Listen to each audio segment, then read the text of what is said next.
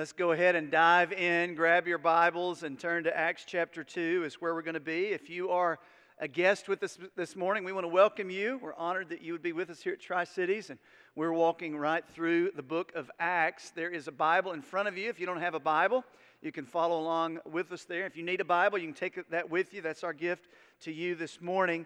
But we're going verse by verse through the incredible book of Acts. And remember, uh, we are praying and we are believing, and personally, even in my own life, after walking through this book personally, and now us being in it as a church for the last four weeks, I have a greater conviction than ever that I think it's impossible for a church to walk through the book of Acts and not come out completely changed as a church.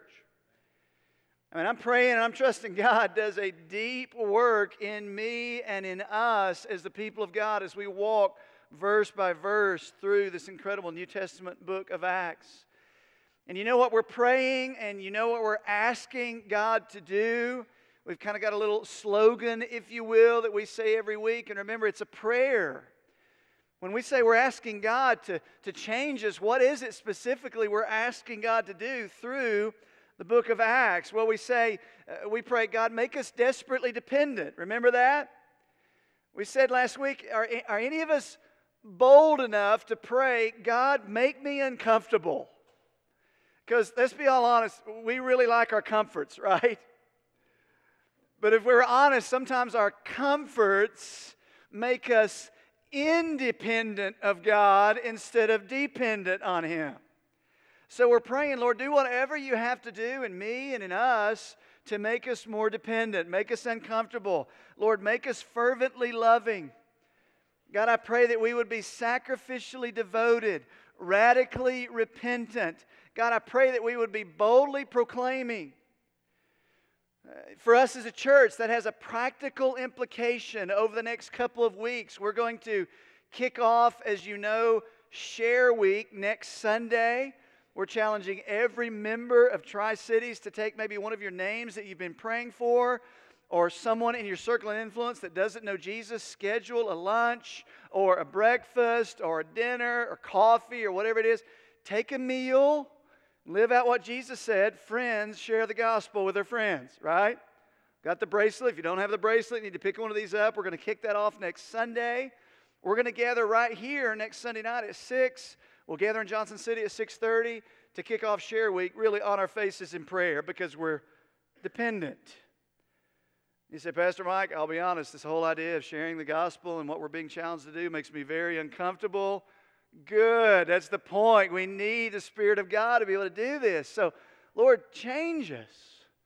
Make us dependent. We want to be boldly proclaiming, globally impacting.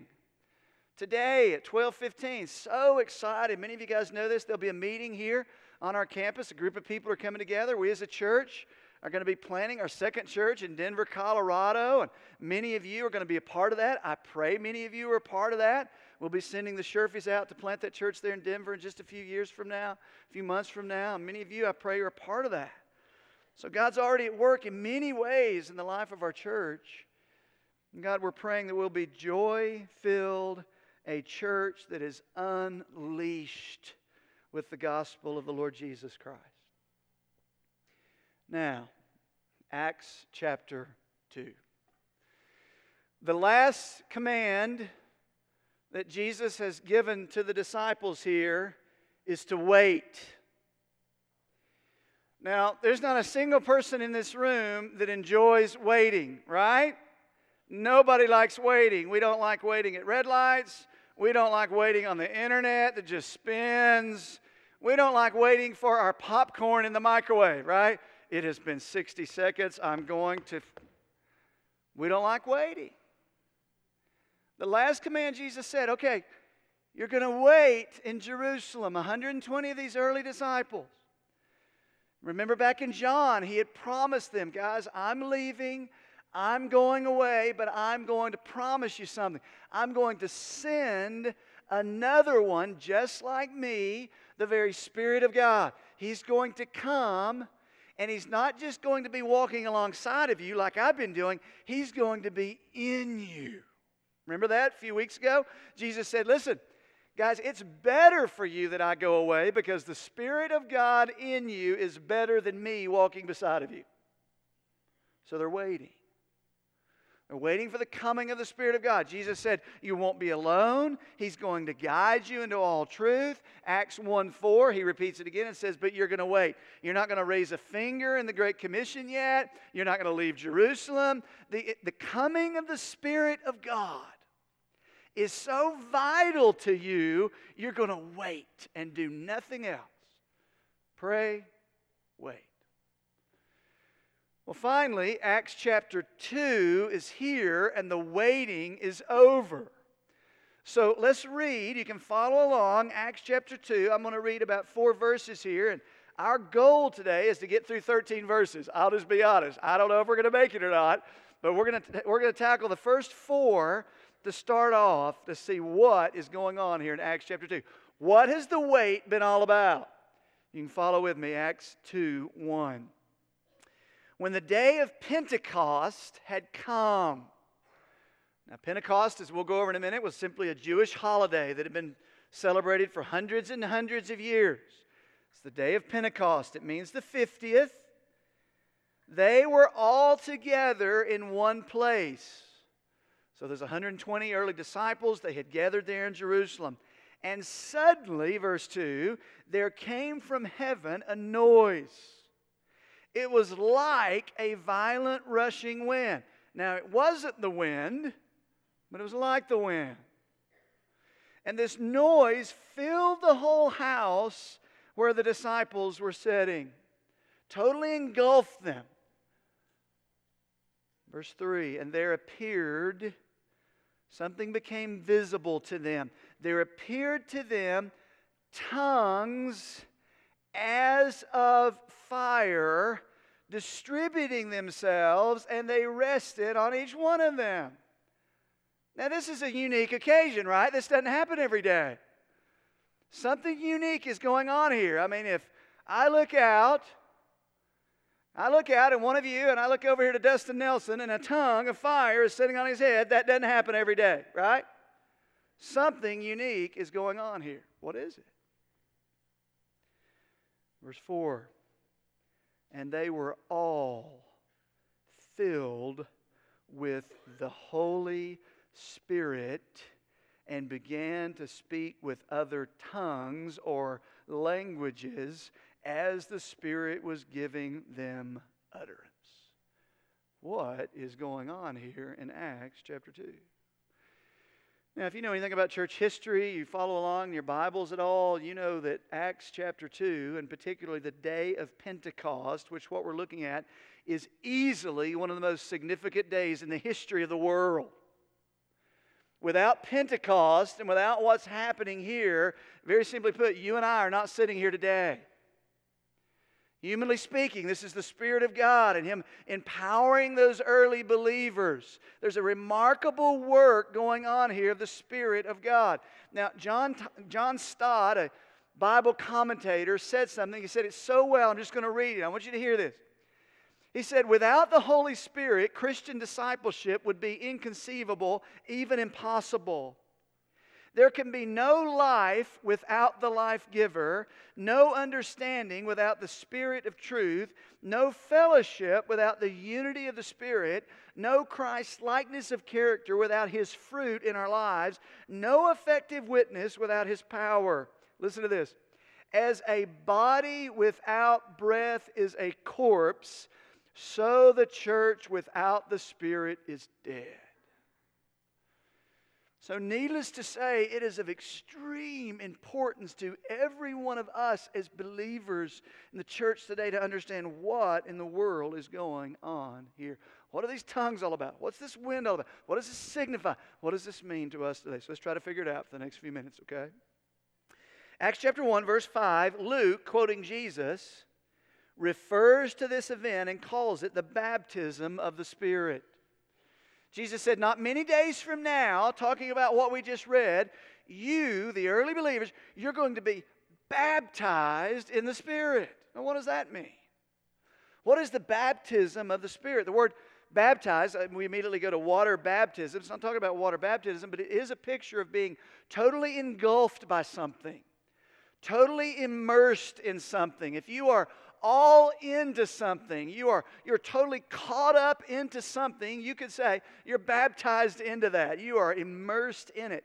Jesus is saying a day is coming that you're going to be totally caught up in. You're going to be in the very Spirit of God Himself. What is the significance of that? Let's try to read through these verses and make some sense of it. Well, Acts 2 1 says the timing of it is very important. Luke makes a note and says, On the day, or when the day of Pentecost had come, they were all gathered in one place. Now, what was Pentecost? I said this earlier. Very simply put, Pentecost was a Jewish holiday. It had been practiced for hundreds and hundreds of years. If you were a practicing Jew at this time, there were several holidays, festivals, if you will, that you would make a pilgrimage to Jerusalem. So Jerusalem is bustling with more people than normal, and Pentecost was Penta 50 days after another celebration called Passover. So we're 50 days after Passover. Now, you know what happens on Passover in the Jewish calendar. Passover is when they took a lamb and they, they killed this lamb and they took its blood and they painted it over the door as a picture that the death angel was going to pass over. They were safe under the blood. You also know from the New Testament, the Gospels, that literally 50 days before Passover, 50 days before Pentecost, Acts 2, was the gospel when Jesus Christ died as the Lamb of God. Now, exactly according to the calendar, 50 days later, the Spirit of God comes and fills those believers, and they understood that Passover meant first fruits. Passover meant the beginning of a harvest. If you were a Jew in that day, you would come to the Pentecost, the festival, and you would carry with you a barley stalk. Why in the world would you do that? Well, you just like barley. No, you do that because it was the beginning of harvest season. Harvest season had just started, so you took some of the first fruits of your harvest, you plucked them up out of the ground, and you took them to, to God, to the Lord, as an offering to say this God, we're believing you for a great harvest. We're going to take the first portion of our harvest. Watch this as a symbol that we are trusting you for more and more and more. Paul in the New Testament refers to the Spirit of God as a first fruit, meaning Jesus, the Spirit of God in every believer, is a testimony. Watch this there's more to come, child of God. And in the same way, what you see flow out through Acts chapter 2, 3,000 people come to know Christ. Pentecost is a way of saying that's just the beginning, there's many more to come. So, the timing of this event that I want you to understand is exactly right on God's divine timetable. Everything's right on schedule. Jerusalem is filled with people. There are some that are living there, there are some that are visiting, they're on this pilgrimage, and that's the day that the Spirit of God comes. Now, there are some signs. There are some, if you will, unique things that accompany the coming of the Spirit. Acts 2 says this, and suddenly there came from heaven, supernatural, a noise like a violent, the word violent means forcible or strong, a violent rushing wind, and it filled the whole house where they were sitting. So there's this there's this wind, this noise that comes from heaven. Then there's going to be this tongue of fire that's just going to come in a minute. Why, why is that there? What's that all about? One of the things God does throughout Scripture that's a great gift and a grace to us is often God will, God will help us understand something that we don't understand by giving us a sign of something we do understand. Say, I don't even get that. Water baptism is an example of that. Water baptism is an outward picture of buried to Christ, raised to walk the newness of life, to indicate the significance of following Christ. Here, God is giving some signs so that the early believers won't miss the significance of what's going on. Why the wind? Throughout the scriptures, the wind is of the, of the presence of God. It is coming from heaven. The wind of heaven had completely engulfed everything and every one of the disciples. The wind was all encompassing, signifying the Spirit of God is coming from heaven in a way that is absolutely monumental on this day. You can't miss it. The noise was, in a sense, that it is one of the most significant events. This noise was to call their attention to what's happening is from God. It is supernatural. Verse 3 And there appeared to them tongues as of fire, distributing themselves, and they rested on every one of them all 120 believers, they were there together. They looked around at each other, and when they saw the other believer, there was this tongue of fire. I don't know if it, if it set on their head or on their back. We don't know exactly, but it was a visible sign that every believer was now given something that they didn't have before. Now, hang on. Caution. Ready? Sometimes in Scripture, when God gives signs, remember that the signs are given to indicate a greater reality. What the church tends to do and what we tend to do in our fallenness is we want to focus on the sign when the sign is not the point. If I'm going to Gatlinburg and I read a sign, I don't stop at the sign. The sign is the point what's coming. The signs here in Acts chapter 2, it's not about the wind, it's not even about the fire per se. All of those point to a greater reality of this the Spirit of God is here.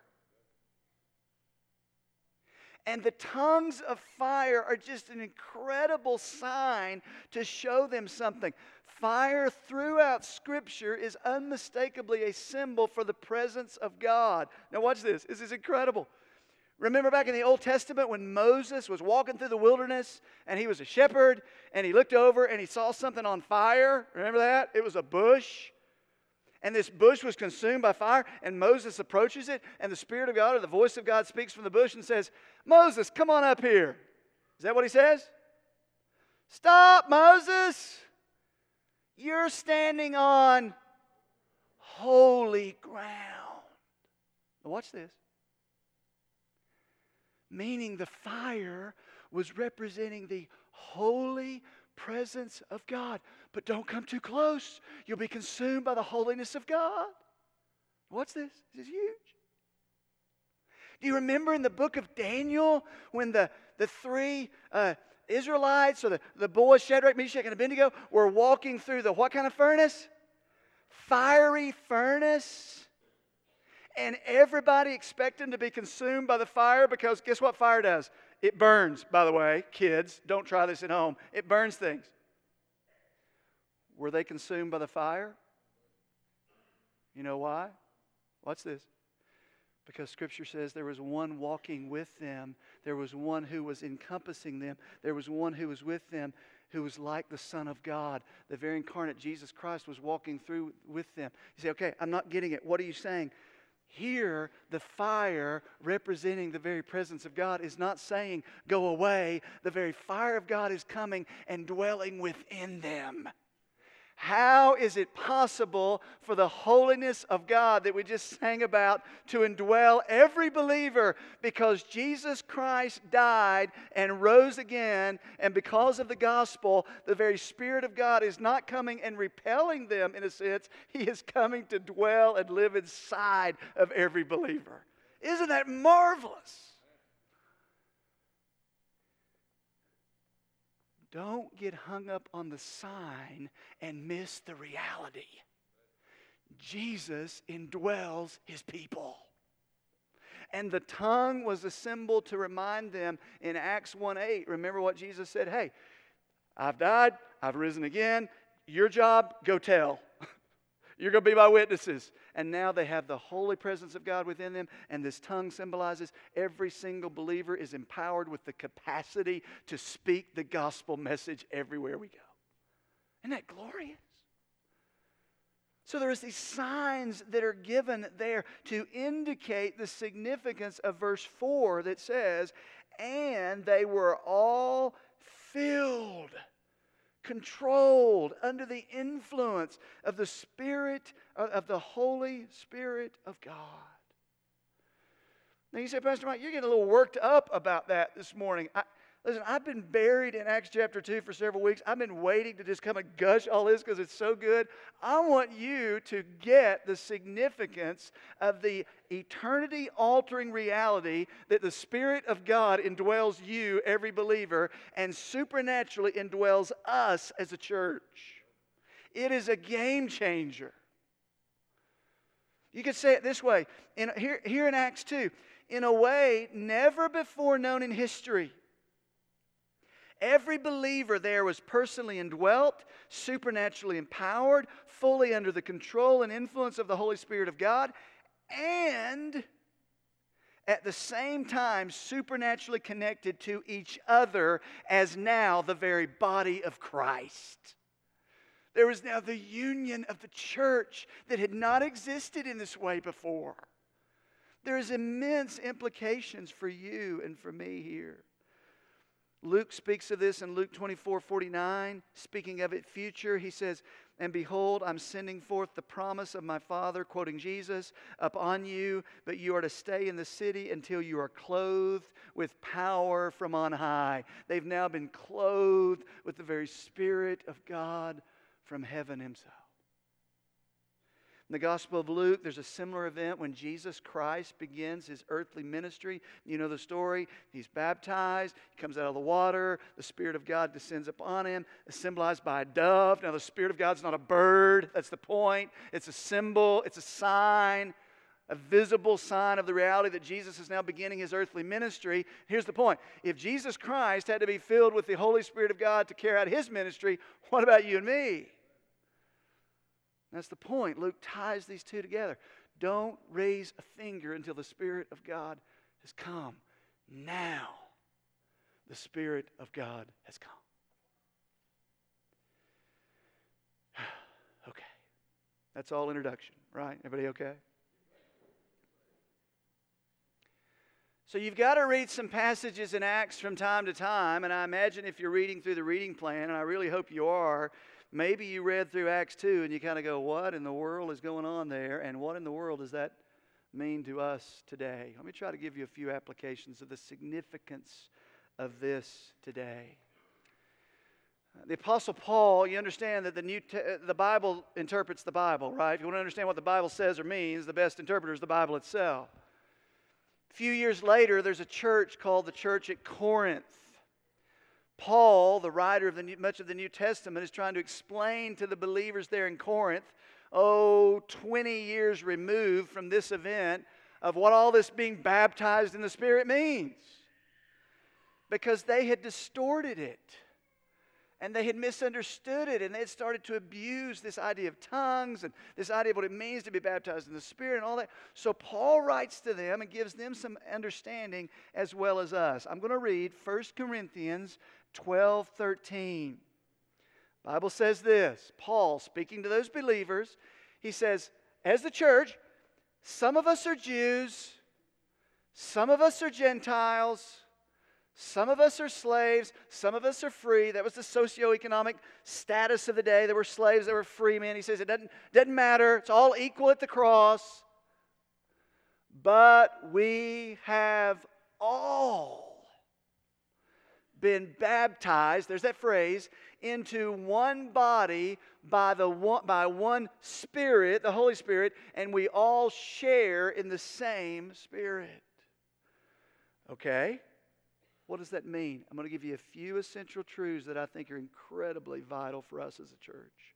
Number one is this all believers are united together in one body by the Holy Spirit of God. Don't miss this. If you're here and you are a believer in the Lord Jesus Christ, you have a supernatural connection through the Spirit of God with every other believer on the planet. There is a supernatural unity that, listen, it, it, it, is, it supersedes ethnicity, it supersedes your socioeconomic class, it's greater than all that. Paul is saying to the Corinthians, listen, and the Corinthians had trouble. The reason he's writing this is because they were arguing and they were fussing, and there were those that were chasing the wrong thing, and there were those that were standing at a distance, and they weren't fully engaged in the church, and all these things. And Paul says, Hey, time out. Do you understand the significance that belonging to the body of Christ for you is not an event you attend once a week? Belonging to the body of Christ is not a preference or an opinion about something, or it's not just attending a class. He says, Do you understand? Every believer, because of the gospel, you have a unity with every other believer by the Spirit of God. You share that with me, and I share that with you. And the significance of that is immense. Jesus Christ in John chapter 17, before the night before he cru- was crucified, prays for it. It is so important to God and so important to Christ. In John 17, 21, I'll just read it to you. Don't take time to look it up. Jesus is praying for what took place in Acts chapter 2 and the implication of it. He says, I pray that they, he's praying to his Father, they, that's us, will be one. Just as you and I, Father, are one. You are in me, I am in you, that they may be in us, that the world will believe that you sent me. You say, what does all that mean? Listen to me. That means the significance of the union you share with every other believer is the same as the very union that is shared within the Trinity. You know why? Because God perfectly answered the prayer of Jesus. And Acts chapter 2, this baptism of the Spirit is this unifying work of all believers. Listen to this a supernatural connection that is as real and vital and as important to God as the very connection that you have with Jesus. Wow, hang on. So let me push back on some of the thoughts we have sometime when we don't embrace this and we don't understand this. I'm a follower of Jesus, and my relationship is me and Jesus, and I'm going to do my own thing, and I just don't have much to do with the bride or the church. I just don't have much to do with the church. Can I even begin to tell you how unbiblical that statement is? The night before Jesus was crucified, He's going to the cross the next day to buy you out of sin, to set you free, to give you an eternity, and watch this, and to place you in the body of Christ. Acts chapter 2 is to reveal to us and remind to us the supernatural, incredible reality that now every believer is connected to every other believer. And let me just go on a little short, uh, this is a shorter rant, but it's another rant. Ready? Let me tell you something I'm praying for us. And man, you know I love our church. I think we're one of the greatest churches anywhere in the world. I love being here. But we live in East Tennessee and we live in the saturated Bible Belt and all the junk that goes with that sometimes. And we naturally bring in, if we're not very careful, a low view of the church. So, what does that mean? That means maybe we see the church through the lenses of hurt Someone's hurt me. Someone's done me wrong. It didn't go well for me there. I get all that. And there's a lot of reality to that. The church, listen, is full of broken, messed up people. Thank God I'm one of them. Aren't you glad?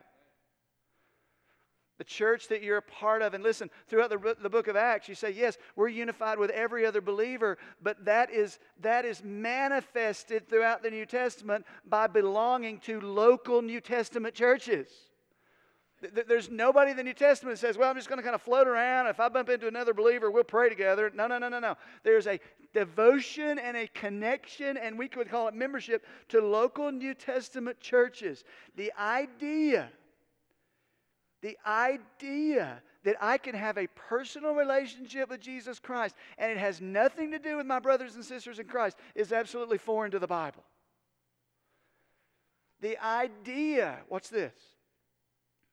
The idea that I will be healthy and thriving and maturing and growing apart from involvement in the church with other believers is a totally foreign idea to the New Testament. Say, what, what do you mean by that? Here's what I mean by that. What's this? Some of you are here and you're weak, you're struggling. Some of you here have no power over sin. You are giving into it. You know Christ and you don't know what the problem is. You're struggling, and the reason is you are standing aloof and at a distance from the people of God. It is designed. God, Jesus Christ died for it. The Spirit of God has baptized us into one united body, the body of the Lord Jesus Christ, the people of God, the church. We once were not a nation, and now we are the nation. We are the people of God, and you're a part of it. Hallelujah. What a Savior. God, give us a high view of the church that Jesus Christ bought with his blood and purchased us out. That's good news. Now, you may want to ask, you say, okay, Pastor Mike, there's another problem I have here, and for the sake of time, I'm going to do this really quick. You say, I read that, and listen, when I became a Christian, I didn't hear any wind. And when I became a Christian, I didn't see anybody with a tongue floating around their head, and I didn't see any fire, and I didn't speak. I mean, I, I barely speak one language. What the heck is that? What does that mean? Paul, again, helps the Corinthians to understand and us to understand. Actually, these are the Ephesians. He speaks to the Ephesian church explaining this. Ephesians 1:13 he says this, "And now you Gentiles, that's us, have also heard the truth, the good news that God saves you." In other words, the gospel's not just for the Jews, the gospel's for all peoples, Gentiles and Jew alike. And when you believed in Christ, He identified you as His own by giving you the Holy Spirit, whom He promised long ago. Question When do believers receive the baptism of the Spirit? When are believers sealed in the very Spirit of God? According to Ephesians 1:13, the moment you place faith in Jesus Christ. It's not something you work up to. It's not something you pray for. It's not something you hope may happen. It's not a new level of spirituality. You find that nowhere in the rest of the New Testament. In other words, spirit, uh, child of God, the moment you place faith in Jesus, the moment God saves you and redeems you, He seals you with the very Spirit of God. The Spirit of God dwells inside of you and unifies you with every other believer. That's good news. Central truth number two, I may have read it, I don't know. All believers today receive the Holy Spirit at the moment of salvation. Let me give you a few more really quick for sake of time. Ephesians 1.14, uh, the Spirit of God, the Spirit is God's guarantee or promise that He will give each of us the inheritance that He promised and that He has purchased us to be His own people. He did this so that we would praise and glorify Him. Paul is saying, You have the Spirit of God, it's a promise of more to come all the inheritance, all the blessings that are yours, child of God. The Spirit of God is a, is a pledge of more to come, just like Pentecost. I bring my barley because I know there's more to come. The Spirit of God, symbol that there's more to come. Book of Acts, 3,000 people come to know Christ, more to come. Millions and millions and millions and millions come to know Christ since the book of Acts. Number three, the Spirit in us now is a promise of more to come in the future. Number four, real quickly, every believer is empowered for mission and ministry based on Acts number two. And then fifthly, number five, I'm not going to spend a lot of time talking about this. We've talked about this in the past. We're going to talk about it through the book of Acts. Paul says in Ephesians 5:18, "Do not get drunk with wine, for that is dissipation, but be filled with the Spirit." While the baptism of the Spirit occurs only once, the filling of the Spirit is an ongoing daily pursuit in the life of every believer.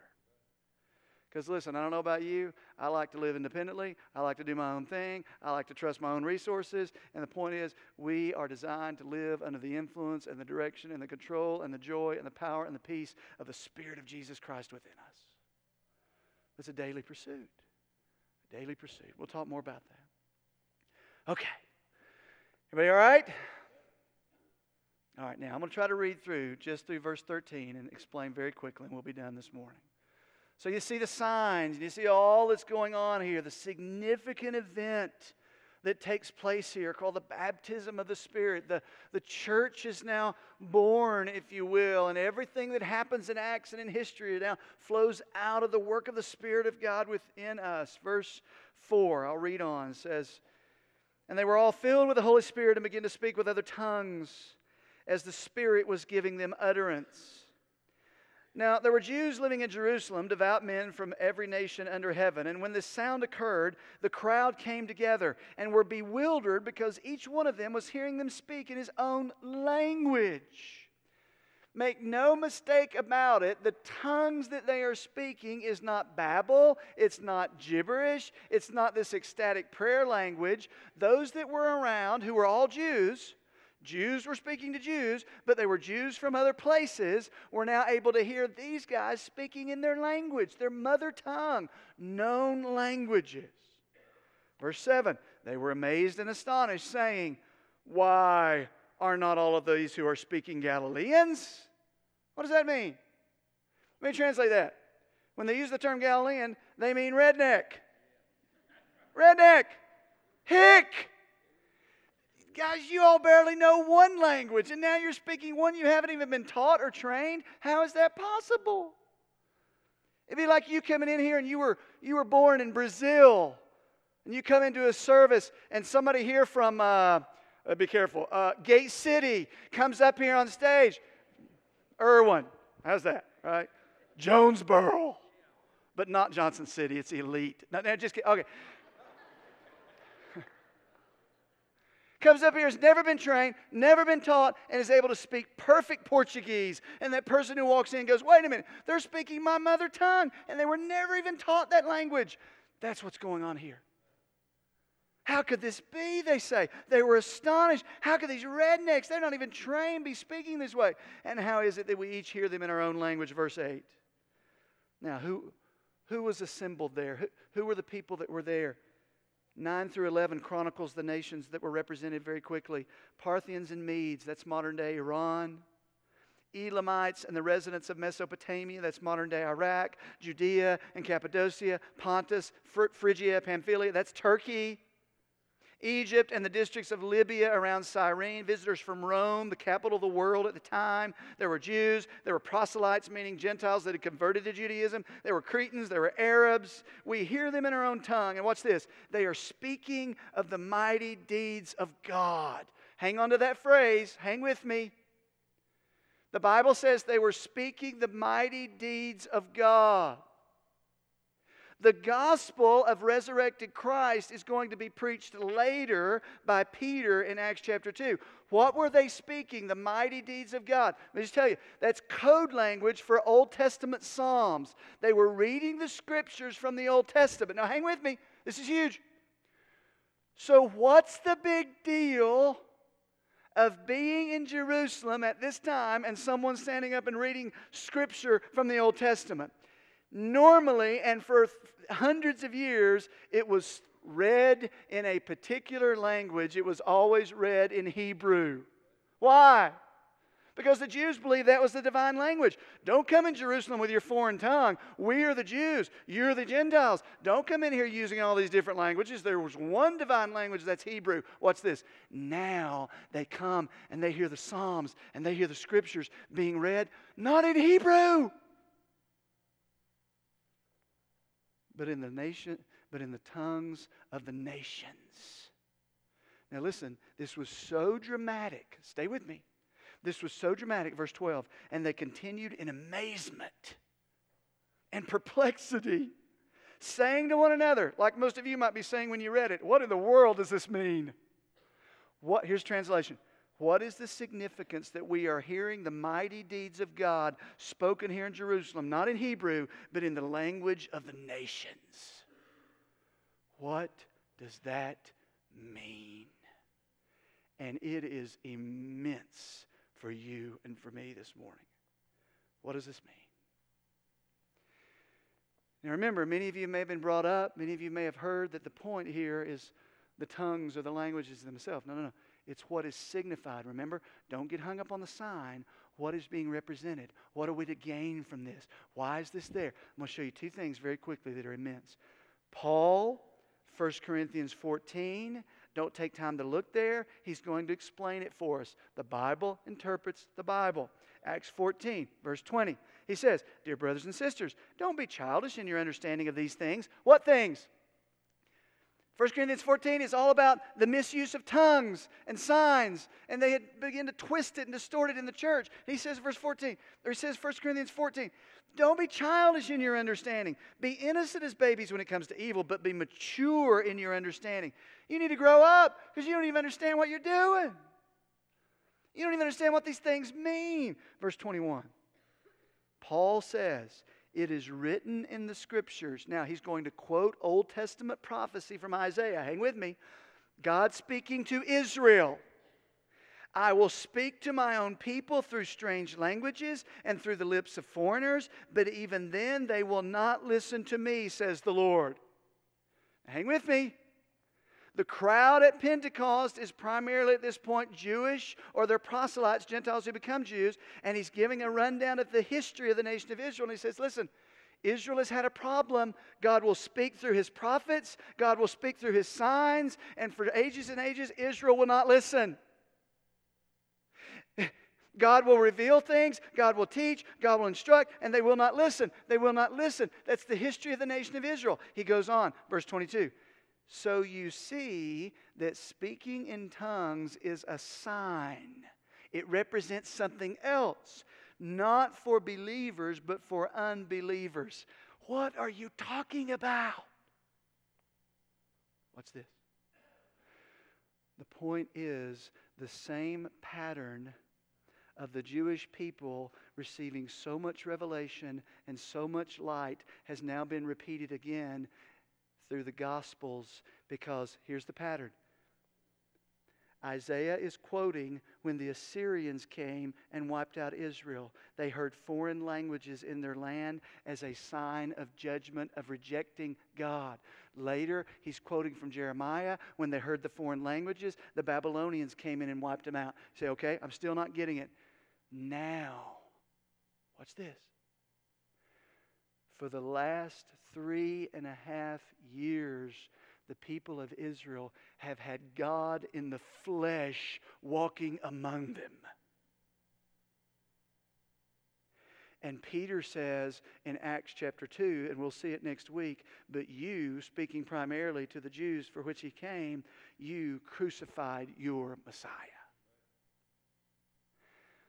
The tongues of Acts chapter 2 are a sign for two things. Number one, they were a sign of judgment to the nation of Israel. That God's plan for redemption, Israel for a time was now going to be set aside only temporarily. Romans 11, there's a plan and a future for Israel but temporarily set aside, and God's going to direct all his attention, if you will, to now not an ethnic group of people, the Jews, but now to the church that would not be Jewish only, but would be made up of every people from every tribe and every tongue and every nation and every people group. The sign of the tongues were a sign of judgment on Israel, but watch this blessing to the rest of the world. The sign was to say, now God is building his church, and his church will not be merely ethnic Jews. The church will be made up of every tongue and every tribe and every people. Ephesians chapter 3, verse 6, Paul says this, and this is God's plan both Gentiles and Jews who believe the good news share equally in the riches inherited by God's children. Both are part of the same body. Both enjoy the promises of blessings because they belong to Christ Jesus. Because of this, you are able to say now, I am a child of God. I am part of the people of God. Regardless of my background, regardless of my ethnicity, I, even a Gentile, I'm part of the people of God. That is good news. And to the church here, they were now to see without question they had now been entrusted with a gospel message. Listen to me. Do you understand that the gospel of Jesus Christ resurrected is the only, listen, is the only message on the planet that transcends every racial, every gender, every political, every ethnic, every language, and every geographical barrier on earth? The gospel transcends them all. And it's the only message on earth that does that. And you and I, as the church, born of the Spirit, united together, filled with the very presence of God, have been entrusted with that message. I want to ask the team to come on up and just to begin to play. We're not finished, we're close. Okay? When God does what God does here, listen to this.